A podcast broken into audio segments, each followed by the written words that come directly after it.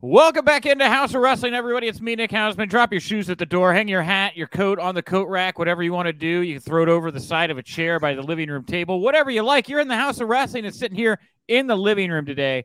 Fireside, our special guest in the house. It is none other than Effy. Effy, thank you so much for coming in here, taking some time to chat today. Sorry it took me a second. Uh, you know, I always enjoy talking to you, and it's been it's been a hassle this month getting anything done, but I think we're I'm seeing the other side of things. My birthday's June 7th, and I was told by my good friend and shaman and podcast co-host Pitar that things would clear up by then, and it's starting to feel like it's going to be a little clearer by the time I turn 33 and enter my Christ year.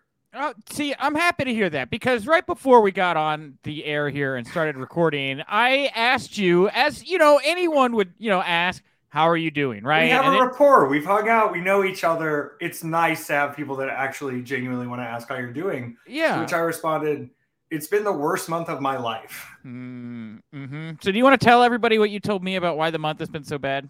Yeah, uh, you know, I mean, there's there's a few reasons. Uh, some I'm not going to get into now, uh, just because it's you know personal stuff. But I sure.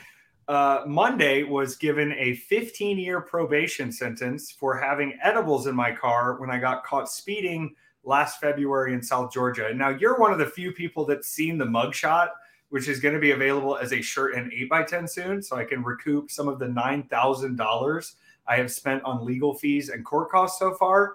Uh, but it was it was definitely a case of me looking like I was drugs and then the cops sort of determining that I was. I mean, I don't know how many other people in the United States history have a mugshot with an Anakin Jedi braid hanging off the side of their blonde hair, only a month removed from losing to Jeff Jarrett. I mean, you got to go back to the 90s, the 80s to have to find people like that. I don't know. It seems like a Jeff Jarrett 80s, 90s opponent type deal. Yeah, yeah. Maybe it's something he's seen before. I might have to reach out and you know see if it's there. But I just I can't imagine that many just like willowing blonde Jedi braids appearing in mugshots.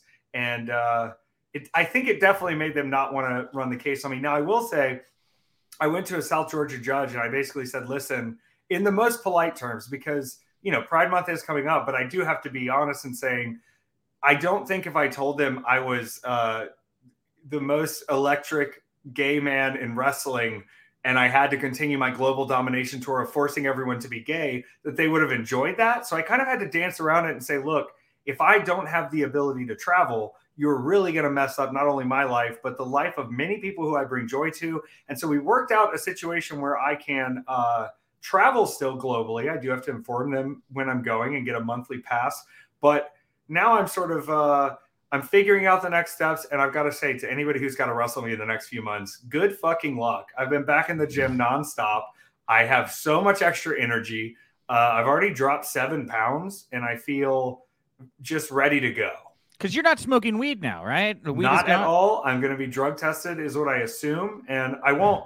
I won't give away the extra kicker because that's my that's my little trump card, my little Yu-Gi-Oh double duel card, my reverse card in Uno that I'm going to throw at my probation officer because the state of Georgia has made some changes to their cannabis laws in recent months, and I qualify under some of those certain conditions. So I'm sure I'm going to have to continue paying my court fees, but I think we've I think we've got a little system for Effy to figure things out. But I might still take a little break anyway and just take stock of everything, take a look at everything. I don't know if you know this, but literally for the past three years, I have not had a moment to take a breath. I have been on the road in Australia, in Japan, in Canada, in 38 different United States. And I just last Friday won a, well, I didn't win an award there. That was not until Sunday. Uh, Friday, I ran an international LGBTQ show uh, in Liverpool with TNT I saw that. Extreme Wrestling I was going to ask. during Eurovision. So it was already very gay there. If Can we just stop? game- Top time out real quick. Croatia, yeah. Croatia got rolled. Finland got rolled. Sweden did not deserve that victory in Eurovision. Am I wrong with that or no? No, but I, I talked with a lot of the uh, Brits there and some more European minds, and they basically said, look, it's not about the skill of the performer. This is a political sort of let's see who we need to uplift thing. So I don't know what's going on in Sweden, but for some Well, reason they the- needed to be uplifted. It, it's the 50 year anniversary of ABBA next year. see, And so they wanted to have Sweden host Eurovision. So the fix was in. But here's the kicker ABBA has come out and they said that we're not going to do a reunion concert in Sweden next year as part of Eurovision. So they really, you know, What did we even do this I'm, for? I'm trying to meet with ABBA because what they've been doing recently is they have the hologram concert that you can go see. It's in a few I've locations. I've heard.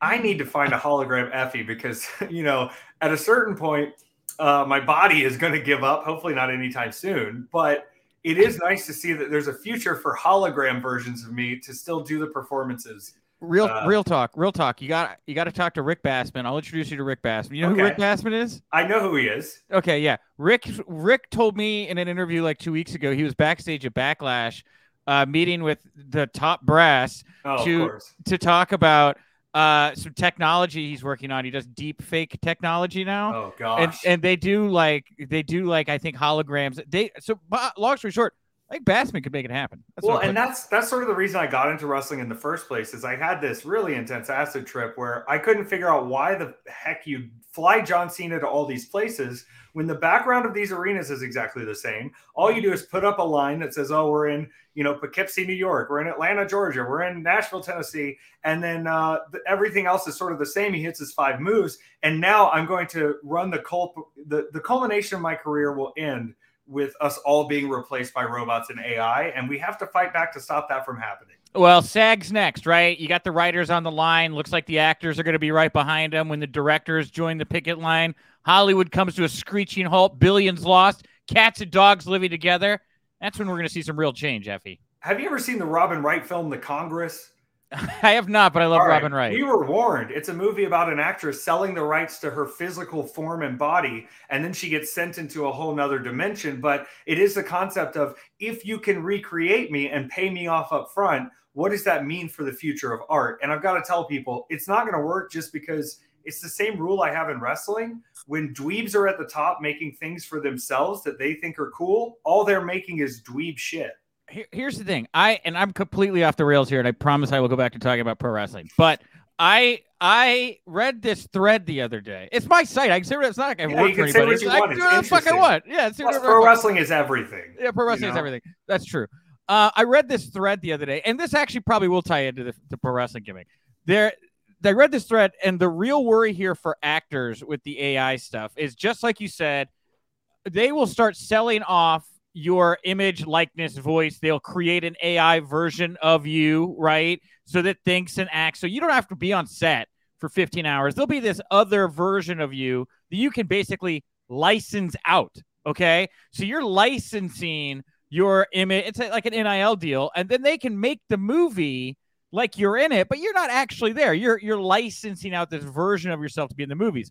What this does is it opens up the door for people at home to make custom movies where they themselves could replace the characters in the films. Like imagine being able to watch Star Wars and you replace Mark Hamill with yourself, Effy. Now you're watching it and you are Luke Skywalker, and you can make everybody else your friends or whatever, and you could just you you maybe you say, "Oh, I'm Mormon. I don't like these kinds of things in films. I'd like to. I'd like AI to make a movie with me in it where these certain things aren't touched on, and they'll make you that movie. You know. And I use the Mormon example because I watched a documentary about No, Mormon this movies. is this is a wonderful pro wrestling example too, because I also think that kind of the rise in independent wrestling, especially during this COVID time, and a little as we've been moving a little past it, um, has been people are craving something real. The movies are at the best point they can be at technology wise. You can do anything on a movie screen that's possible, but there is something about being able to come into a hot, sweaty room and not really know what's going to happen and see real human flesh in front of you, creating this this uh, story and this magic where maybe you know a lot of the things that are going on, but maybe there's a few moments where you're tricked. There's something inside of us, human, uh, that makes us crave these things in a certain way. And I think pro wrestling at this point is one of the few art forms that's providing that at all. And as humans get a little more, uh, you know, informed on some of these things, I think it's going to be something that continues to grow. And uh, it might be a, a principle for keeping that AI away from things, you know? I promise you, because like they do those fifteen hundred, fifty thousand dollar VIP WrestleMania packages, you know. I'll put a wager down that in the next ten years, I almost said five because I think we're pretty close on the technology. But like a, a gimmick that a, a really highly paid fan could walk away with is they do the the scan, they do the whatever gimmick, they get your all gimmick, then they give you a, a like a, a flash drive a couple days after where it's the main event, but you're the wrestler of your choice, and it's you versus whoever is the person in the main event. That kind of stuff is not far away. It's not. And I, I think when you speak about kind of the price points on these, one thing that concerns me going forward is uh, live events and getting to live events and being able to come out to places is economically difficult in a lot of these situations. And I don't want to reach a situation where being at a live event is such a rarity that the majority of people are only able to see it in streaming. And not, I mean, I know that's the case now, but it being a much smaller environment for the live crowd because you're increasing prices or you're putting a price point that people can't get past, where yes. the only way they can really watch it is to watch at home. And it sort of creates this kind of disgusting Studio 54 vibe of you're familiar with the people that are in the audience because they are the richest people or because they are of celebrity, you know, notion instead of just having real people reacting. And I think, you know, a lot of people say, okay, Effy, you're over. But one of those things that I've kind of taken to heart as to why it's connected so well is – at the end of the day, I'm a performer for the room I'm in. I have very different matches based on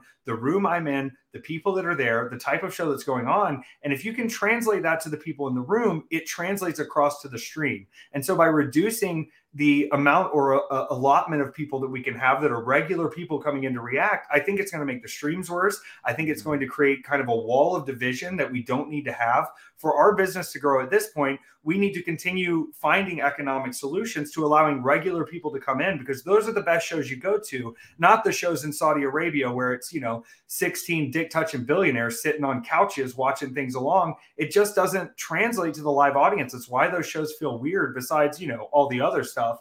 But there is sort of a, I feel like there's a battle coming that I'm going to be on the side of, of the people because I think it benefits me greatly. And to continue to provide sort of an economic relief of entertainment where you don't have to spend you know $800 to bring your family of four somewhere to have a night out to have entertainment to have that escapism. That's something we're going to have to continue fighting for within the industry and outside of it well, you are certainly somebody that fights uh, for what you think is best for the industry, and many would argue what is best for the industry, and that's really kind of why I set this conversation up. I didn't, you know, you brought up Eurovision, and then I feel we were just like off into the races and listen. This is why I said I have to smoke because I have so much going on in my brain that if I don't slow myself down a tiny bit, it's all coming out at once. And I think sometimes people will have their first conversation with me, and they walk away and they're like, "There's a lot going on there," and I'm not going to censor that or mute myself down because there's a lot going on everywhere, and we've got to figure some things out.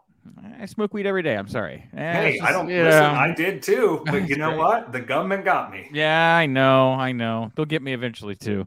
I I just want to say it's kind of like you know you see an animal that's dying in the woods and it's hissing at you. This is sort of the last bastion they have uh, to actually put crimes on people for having cannabis in their life and well, it feels like they're going as big as they can before it ends. Well okay well i'm going to take a step back here before i launch into what I, I set this up for. I mean it is a tough i mean a gay stoner in the south. It's a tough time right? Like what is going on down there right now? I mean are you feeling how are you feeling as a proud i'm from texas.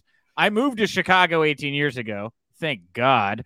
Um how are you feeling right now as, as a son of the south? Uh it is you know, I've always kind of joked that like the food is so good here, I won't leave, even though everybody's sort of homophobic and misogynistic and racist. yes. But I also believe that like some of that punk rock and some of that, uh, you know, sort of fight in me comes from being around these things where I'm not fully accepted. And I spoke with, uh, I'll just name drop. I spoke spoke with Amy Dumas, Lita, who was having a conversation with me that was with someone in San Francisco because she double spends time between San Francisco and Atlanta.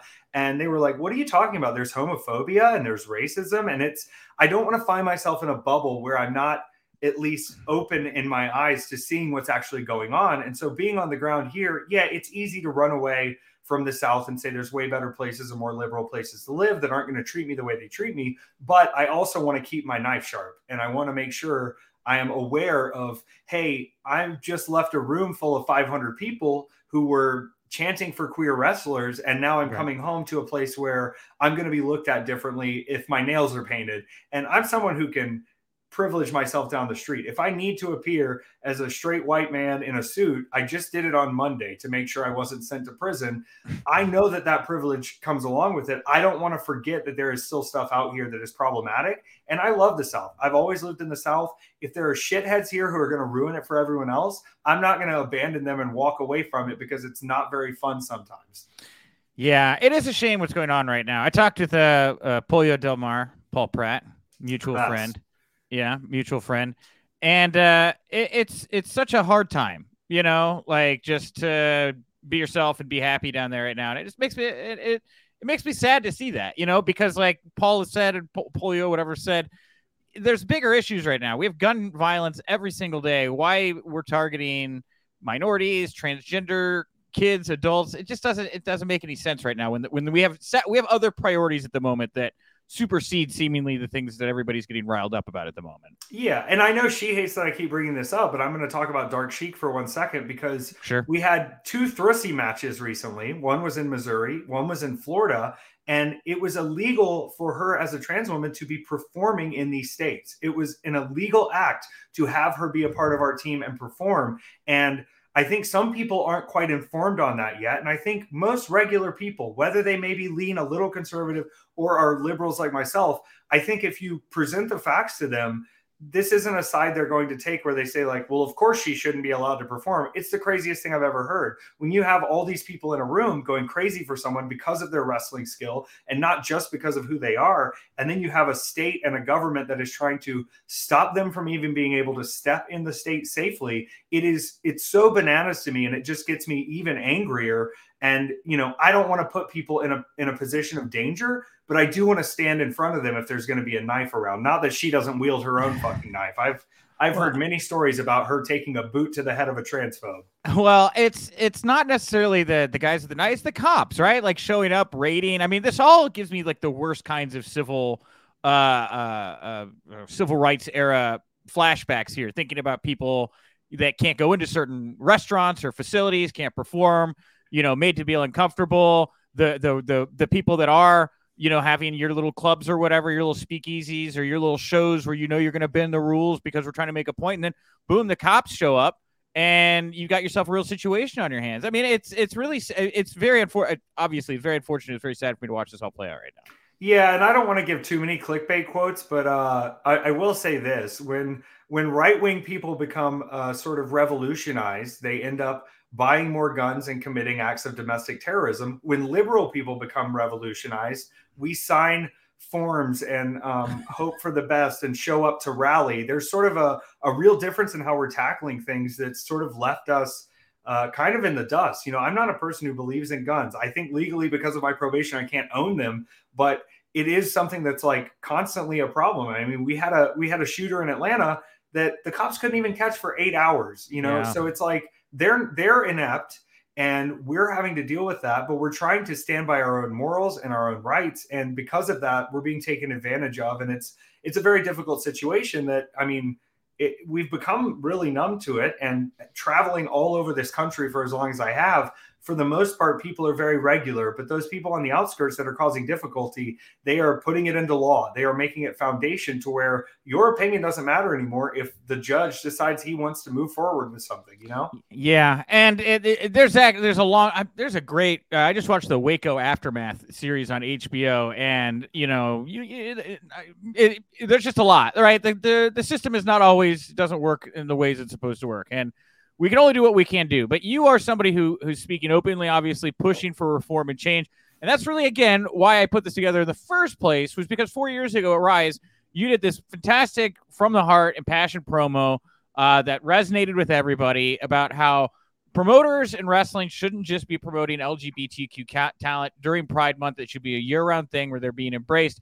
Now we're here four years later, and we just had this discussion about how it is getting harder for LGBTQ talent to even exist in certain places right now. What what do you think about uh, uh what kind of what what do you think about the representation, the place that LGBTQ talent has right now? I guess in pro wrestling, what is the state of pro wrestling for for that talent? It's uh I want to say first, I got yelled at for that promo because I did not tell them that's what I was going to be saying. And then I got an apology text from multiple people the next day saying, okay, you actually did the right thing. And if there's not someone to kind of wield that knife and cut through the bullshit, then you don't ever get to that apology text. You hold your tongue and you say, I'm glad to be here. And that's sort of the concept. What I want to be aware of, and I think a lot of people are like, well, why is it got to be gay wrestling? Why is it got to be LGBTQ wrestling? I want to make sure we don't stay in that sort of tribal state and stay in our own world. In our own world, we're doing extremely well. Being in Liverpool last week and seeing a lot of people who have never been to a wrestling show come because it is an LGBTQ show. We are having some crazy matches. It's going to be interesting and fun if you're a wrestling fan, but it's also something very new for the people in our community that haven't been sort of shown this yet. I don't want us to just have to stay in the bubble of just being on these LGBTQ shows. I'm a believer that, like, in wrestling, we think we're splitting a pie, but the fact is, if you would shut up and bake a few more pies, we could have a potluck and we would never run out of food.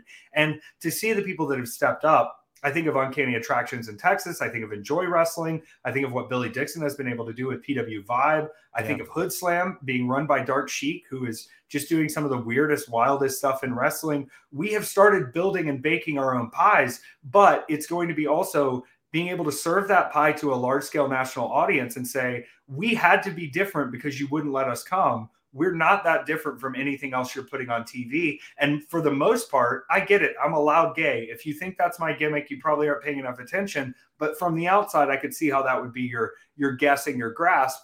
We are professional wrestling. Professional wrestling, I referenced the Out in the Ring doc, which I finally got to do a, a viewing of when we were in Los Angeles. Yeah. If you look at the history of wrestling and the pomp and the show and the circumstance and the costumes and characters, it was all queer led. There have been queer people in wrestling all along, but we have had our voices suppressed and our ideas suppressed or taken by heteronormative people and used in a way to where it wasn't being presented as it came from a gay person or it came from a lesbian or it came from someone that had a different identity than you. And it got me kind of angry the last time because I think now it's like, no, we want to be given our flowers. We want to know that we did things here that are affecting not just our little bubble of the industry, but are affecting the whole industry.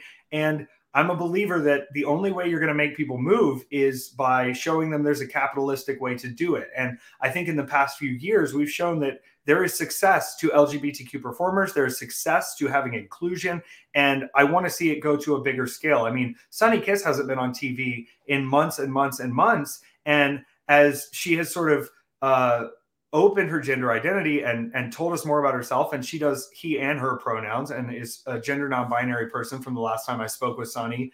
Uh, to see that just the confusion and hands in the air of well we don't quite know what to do with you here instead of taking the risk and saying if you think this will work, we would like to take that risk on you. And it doesn't have to come with the caveat of as long as it fits in our advertisers, as long as we don't get a worded letter from some guy named Buck, as long as you know you fit within our mold versus, hey, uh, I don't know if you know this, Nick Hausman, television ratings are garbage, not just wrestling ratings.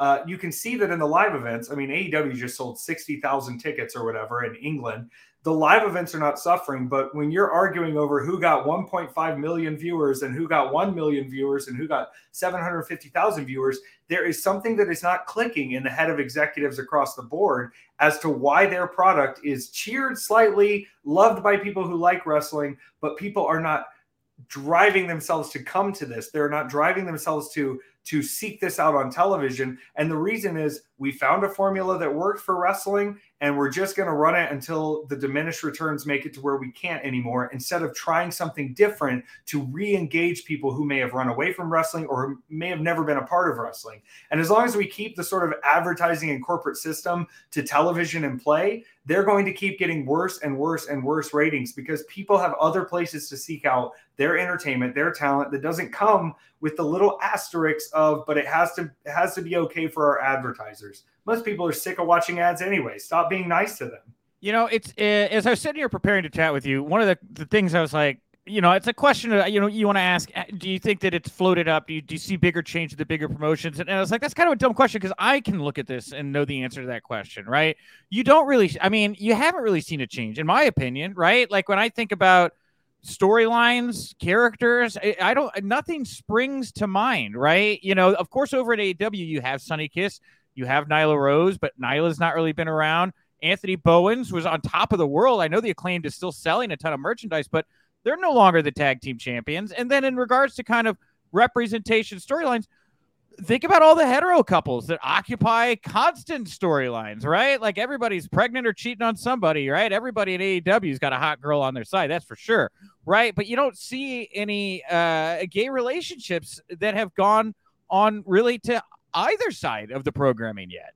Yeah, and I think uh, you know, pointing to the gay relationships or pointing to a storyline that may include LGBTQ elements is easy, but it's also about being able to present yourself as you are. And maybe there's a performer who doesn't have to reference that they're gay all the time and they don't have to bring that up all the time. But maybe by appearance, because you're a person with intuition, you can go, well, he doesn't, he's not acting the same as some of the rest of the people here, or his motivations seem different. And I don't have to be as direct to get that point across. And one thing gay people are really good at is subtlety sometimes, because sometimes we have to be subtle. Obviously, some people are thinking, like, no, y'all are wild and rowdy, but we've learned to fit into society in a particular way over time to not be dealt with. And there are subtle ways to do this, but as long as the biggest people at the top are going to be decision makers that are cis, hetero, and white, these messages are going to get diluted and explaining subtlety to them if it doesn't sound like a money making operation right away is very difficult to get across. I guess the reason i go to the i look at the storyline relationship side of it is because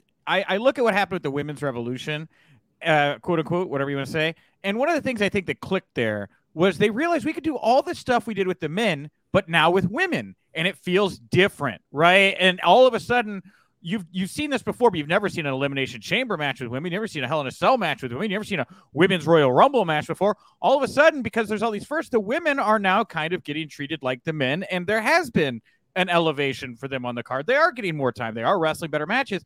I look at those storylines. You've had all these hetero couples doing these kinds of. What if you just had all same sex couples doing the same storylines? Wouldn't those successful storylines, those interpersonal storylines, feel new and different and probably grab different people. That's that's kind of where my head was at when I said that. Yeah, I think they're just it's the same thing as WWE really fucking up the Billy and Chuck storyline. Oh boy. You know, once you dip your toe in the water and a crawfish gives you a bite, you don't ever want to put your foot back in that water again.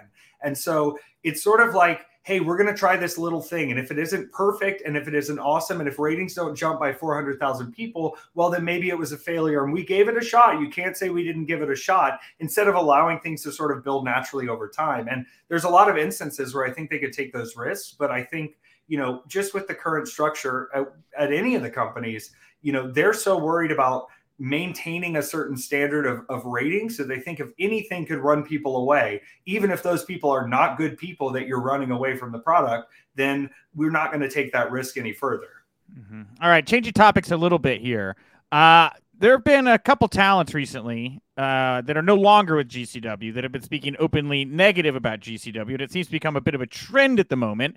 As somebody who's very much a face of GCW, uh, how are you feeling right now about this negative wave of, of headlines coming in, and, and what's your response to some of these people who are maybe not so happy about their time there with the company? Yeah, I mean, there was a few instances where you know I've I've had my issues with Brett in the past too, but we've always kind of talked things out, and I think there are talent now that want to point to certain things or point to the way they were treated or point to other aspects, and I think I've been I've been really lucky to continue this GCW run and to you know have a lot of people showing up for me in particular and i think it's awesome. I think there were some messages from kyle the beast that probably should be addressed and i think i'm going to have that discussion this weekend to figure that out. But i also think that you know we're seeing a very small framing of a bigger picture. We're seeing a very small framing of a larger operation and these are guys who've been around for a very long time. They've been in the business for a very long time and i think you know it, it, it's communication is the key in all of this and sometimes you know picking your moment to throw something out in the ether or throw something out in the atmosphere is uh, you know it's timing more than true frustration from a person. If someone was really frustrated or really this you know they probably wouldn't be cropping their messages all the way down to get their point across. Uh, you know i've spent a lot of time in a gcw locker room. One thing that i can say about gcw is we fuck up sometimes. We do fuck up sometimes but i have never met a situation where through communicating uh, with Brett or through communicating with people on the roster, you know, it's it's I've been listened to. We've been adapted because of that. I know there have been a lot of changes just because people are learning things they've never been, you know, they've never had really in front of them before. And you know, I've been offered a really good platform to put people on with Effy's Big Gay Brunch, but will I say that, you know, that means we're all rainbows and butterflies all the time? No. And it's it's the wrestling business. We are trying to sell tickets. Guys are going to have their problems wherever they go. You hear guys getting let go from WWE who say this was bad and this was bad.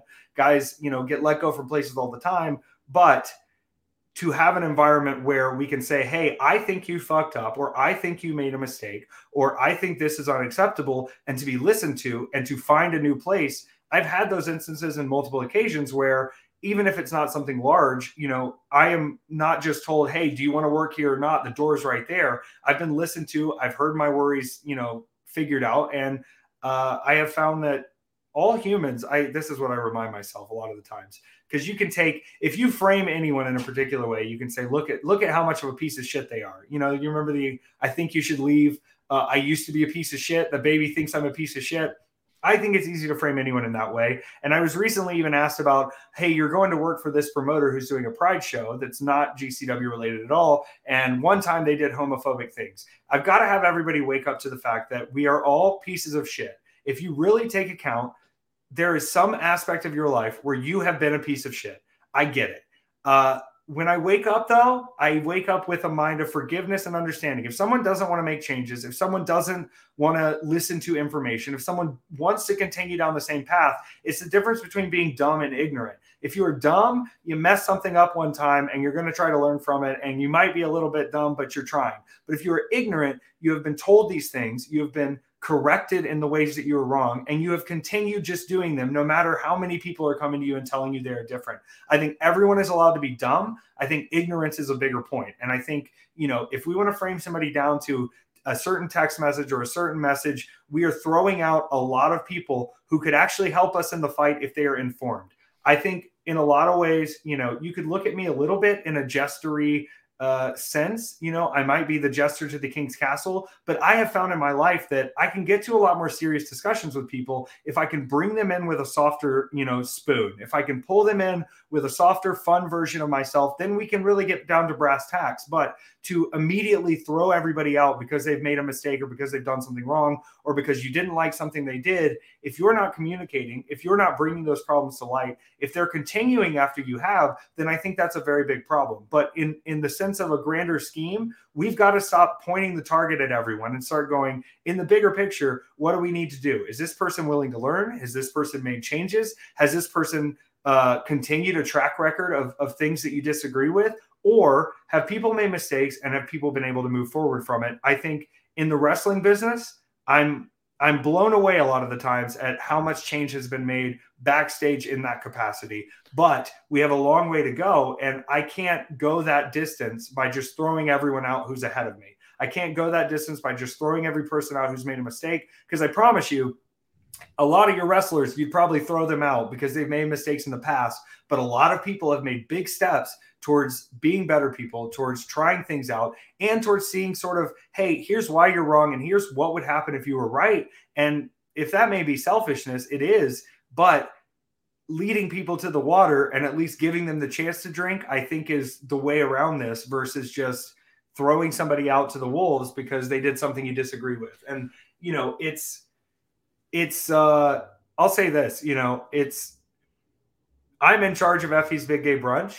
I've been given the platform by GCW to do it there. I've been given the platform by TNT in England to do it there. Do I believe that everybody has the same understanding and uh, the same, you know, vision that I do? No. But do I think I can lead them to that vision in a way that helps everybody learn a little bit? Yeah, absolutely. So, uh, talking about things improving backstage, open communication, there was somebody that you called out not too long ago that caught my attention, and that was the Gabe Sapolsky rant that you went on. Have you heard from Gabe? Has there been any growth there uh, following that? No, uh, and I want to explain the situation a little further. Number one, when I cut that promo, I had not smoked weed in two days, and that's not that's not to explain anything other than y'all better buckle the fuck up because I don't keep my mouth shut and I've only sold more tickets since I opened my mouth. Here's what I'm going to say because I want to point to specific instances because I knew this needed to be two minutes for Twitter. Number one, if you count the ticket sales for Evolve and compare it to the amount of gross profit made off of their seminar system, the seminars made more money than the ticket sales ever did. If you look at the system they had with NXT, NXT talents were being paid their salary and required to go to Evolve shows. Gabe was not paying these talents extra money out of his pocket. I would love to be corrected on that. But that's what I've heard from the NXT talents themselves. And the Evolve talents were forced to conduct these seminars as a part of their contracted deal where they were making 125 bucks to be the big stars and be looked at. It's embarrassing the system he's created. But on a personal note, I go back to the situation with Izzy first and foremost. Mm. I had a match with Izzy, and some people disagree with it, and that's fine. But what Gabe did was make up things about people complaining or people sending in letters to try to refuse us the right of this venue, which was owned at that time by the FIP system and by him and Sal. Uh, making things up to make this match go away when this wasn't an instance at all. And so to sort of see like not only has he not paid people, not only has he kept people with a carrot in front of their face for two, sometimes longer years uh, without offering them opportunities.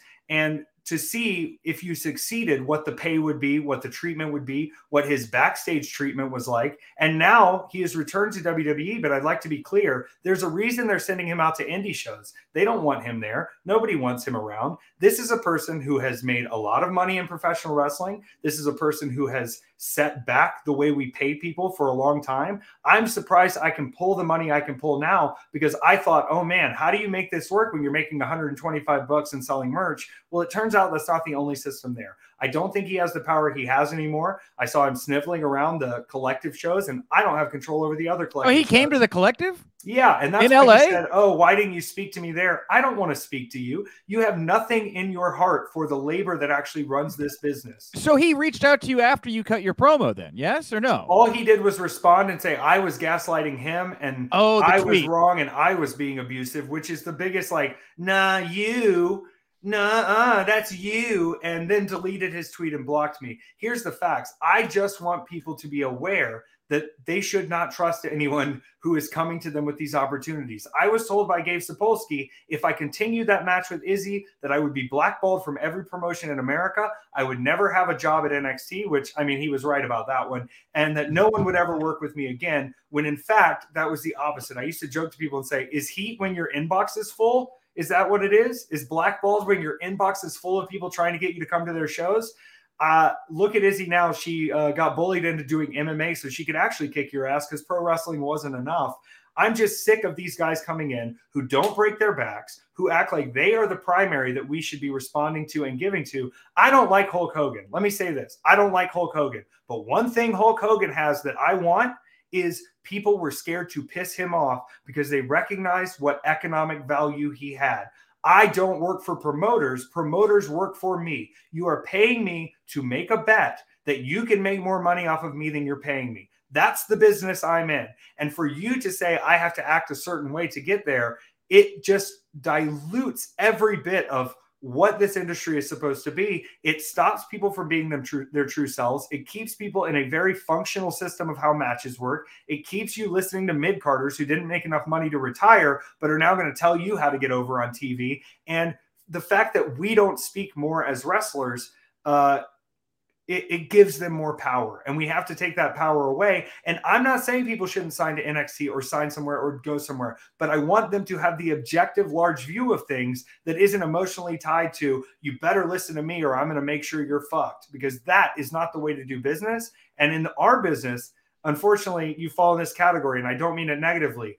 I am the primary. I say I as a larger I. The wrestlers in the ring are the primary if there are no wrestlers willing to risk their lives to entertain people, I don't care who's on camera. I don't care who's on commentary. I don't care who's doing interviews. I don't care who's producing. I don't care who's interviewing. I don't care who's media. I don't care about any of the other stuff. Without the primary, you cease to function. And if we're not going to start getting a little respect back, then uh, you're going to lose the primary eventually because the primary is going to figure out we can do most of this shit on our own. Do you want to be useful and help the business and help the primary continue to function and feel safe and feel comfortable? Or do you want to try to lie to the primary And when when it comes time that they figure out their actual self worth, they're going to send you to the fucking sidelines instead of keeping you close because you were beneficial without being necessary. So have you cl- so you obviously are very passionate about making sure there's a lot of options and growing the scene and making sure it's a healthy place for a lot of people to have that option to not go sign. But obviously it's very we had nyla rose or i didn't but nyla rose recently was saying she'd love to see you over in aew right now. She thinks you'd bring a lot to aew right now. Are, are, are you still against going and, and making the leap and working with the the coke and pepsi of the pro wrestling industry? Are you happily rc cola for life? You know, when it comes to Effy as a concept, I've always kind of treated it as an experiment. And it's a selfish experiment where I want to see if in today's distribution, including internet and including other things, if I can become sort of a household name. And I don't think I've achieved that 100% yet, but to be invited globally to wrestle, to be recognized uh, all the time. Like the last three shows I did, I was recognized in the airport or traveling before I was ever at the show. Hmm. The other night, I was at the movie theater and I had just finished going to court. I changed out of my suit. I threw on an Effy shirt because it was right there. And the guy at the movie theater goes, Wearing your own merch, huh? And I went, Oh my God, you know who I am. And that's happening more and more. There's a certain point that I'm going to hit that I feel like I've done what I need to do with Effy. I don't know if that point comes in 40 years or if it comes in five years, but I do think that there isn't anyone in this business thinking the way I think. And I think that if you look at a lot of the backstage people that are pitching, that are writing stories, that are helping with creative, they could use some fucking help. And I, I would like to look at an option where I could be someone who would help other people get over. I can get over. I know how to get Effy over, but everyone's a little different. I think some people are surprised when they come to me and say, What suggestions do you have? What ideas do you have? That I understand their character and I'm not trying to give them Effy bits. I'd love to see myself once I'm hanging up the boots in a capacity to help the younger talent get over, to help increase ratings wherever that may be, but to also be listened to not as an accessory, but as someone who I want them to look me in the eyes and go, You are very successful at what you do and you have an understanding. How can you help these other people? I think that's where I'd be most beneficial. I don't think I want to censor myself down for TV uh, and, and try to present a PG version of myself. Although, when I wrestled Orange Cassidy in the Mall of America, I had multiple people come up to me. And I mean, people, uh, meaning superstars saying, Can you even have a PG match? And I'm like, Baby, Effy works clean. I love being doubted. We had the most PG match of all time in the Mall of America. It's it's surprising to people when they see my act and the way I portray myself, kind of how much understanding I have of pro wrestling and of the business and of just entertainment. And so no, the door is not closed, but I would like to see it in a capacity where I'm not just an accessory. I'm not just one of 160 people on a roster. I'm not begging for a spot to job to Wardlow. And I'm looked at as someone who could creatively build something that is going to increase the economic viability of the company on the whole. So, like, you know, would you entertain like a coaching position at the performance center? I mean, not now while you're active, but later. I mean, is that a place you could see yourself? Yeah, as long as Gabe's not there. Fair enough. Uh, good idea, bad idea. Uh, GCW invasion of NXT. I think you, Janela, Allie, jumping the rail, beating down, you know, Bron Breakker. That's a winner to me. That's a Zam banger. What do you think? They don't want to know how tall Bron Breakker actually is, and that's the problem with Effy. Is I look like a five ten guy. I'm a big motherfucker, and so sometimes these guys get eye to eye with me, and they say, "Could you slump slump down a little bit?" The idea is that the indies are these small people. I think it'd be great, but I gotta say this: people give Jimmy Lloyd shit because they think they know Jimmy Lloyd. Jimmy Lloyd should be leading that invasion. Jimmy Lloyd is one of the most entertaining people in wrestling, and if you look at his track record, a lot of people have gotten signed after after fighting Jimmy Lloyd because he knows their particular style and how to get them over. He can do any kind of wrestling. I would follow that man into the fires of Babylon. He is uh he is the leader of of what we should be doing to invade. But I do think it's funny that people think we're working with WWE because they saw that picture with Stephanie McMahon and uh at this point, I have not had any communications with them, but it is yeah. nice when I run into people who I would imagine don't know who we are or don't know who I am, and they say, you know, hey, we're big fans. I even heard a uh, one of the NXT production trucks that was running the pay per view. Uh, they were watching one of my matches one time, oh. and I was kind of given that that side run. And the truth about that is, like, it doesn't mean they're seeking out the indies. It doesn't mean this. It means that entertainment's entertainment, and if it's good shit, people will follow it, follow it down, and go to it and find it. And in their business, I think with everything being as clean as it is, and it seems like they're going slightly in a different direction. And shout out to Seth Rollins, who's just having one of the best character years of all time, doing the most fun stuff. You can tell he's just having the greatest uh, fun time of his life. And heel or face, people are reacting because it feels honest and it feels like they're going beyond the line and it feels like he's a little out of line when he's saying things. So if they like to go in the direction of actually entertaining adults, I would love to be a part of that. All right, fair enough. Hey, I think I've I think a GCW invasion of NXT would be just so good. Like it would just it would it would just be a nice little thing there. It would be kind of like when they tried to copy Bloodsport. Mm. Oh, you mean with the fight pit? Yeah. I talked to Barnett about that, by the way. I did an interview with him. I was like, "What do you think about this?" It's like your gimmick. It's there.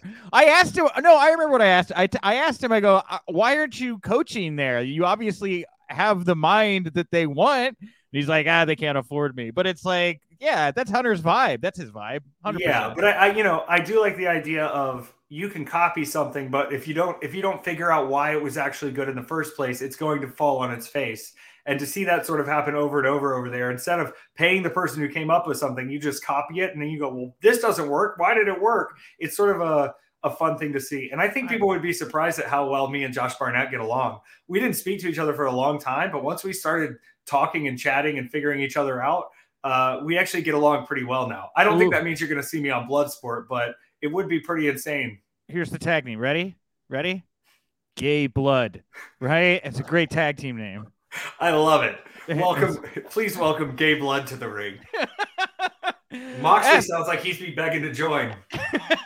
Effy, I always love chatting with you. Uh, we covered a lot of ground here today. Where do you want to send people to find you, support you, all of those wonderful things? Uh, if you're not watching WWE every Monday night at 8 p.m., besides this one, because I was at court, uh, we do watch independent wrestling for three hours on Twitch at twitch.tv slash Lives. And I recently combined my web stores. So the wrestling is gay website and the effylives.com site. You can buy items from both and pay only one shipping, which has been kind of a game changer for us because I wanted to keep these things separate, but now it's uh it's become uh, very apparent to me that if you can save people a little bit of shipping, they're actually willing to shop. So either of those websites are great. And if you just want to follow me anywhere, it's Effy Lives. I will be in a lot of places this summer uh, hopefully your local promotion is promoting it because I'd like you to know if I'm going to be there. There you go, everybody. Thank you so much for stopping in the living room here at the Haus of Wrestling to listen to Effy and I talk today. Please grab your shoes, get your hat off the coat rack, take anything you want that's left over on the kitchen table. Thanks for dropping by. You're welcome back anytime.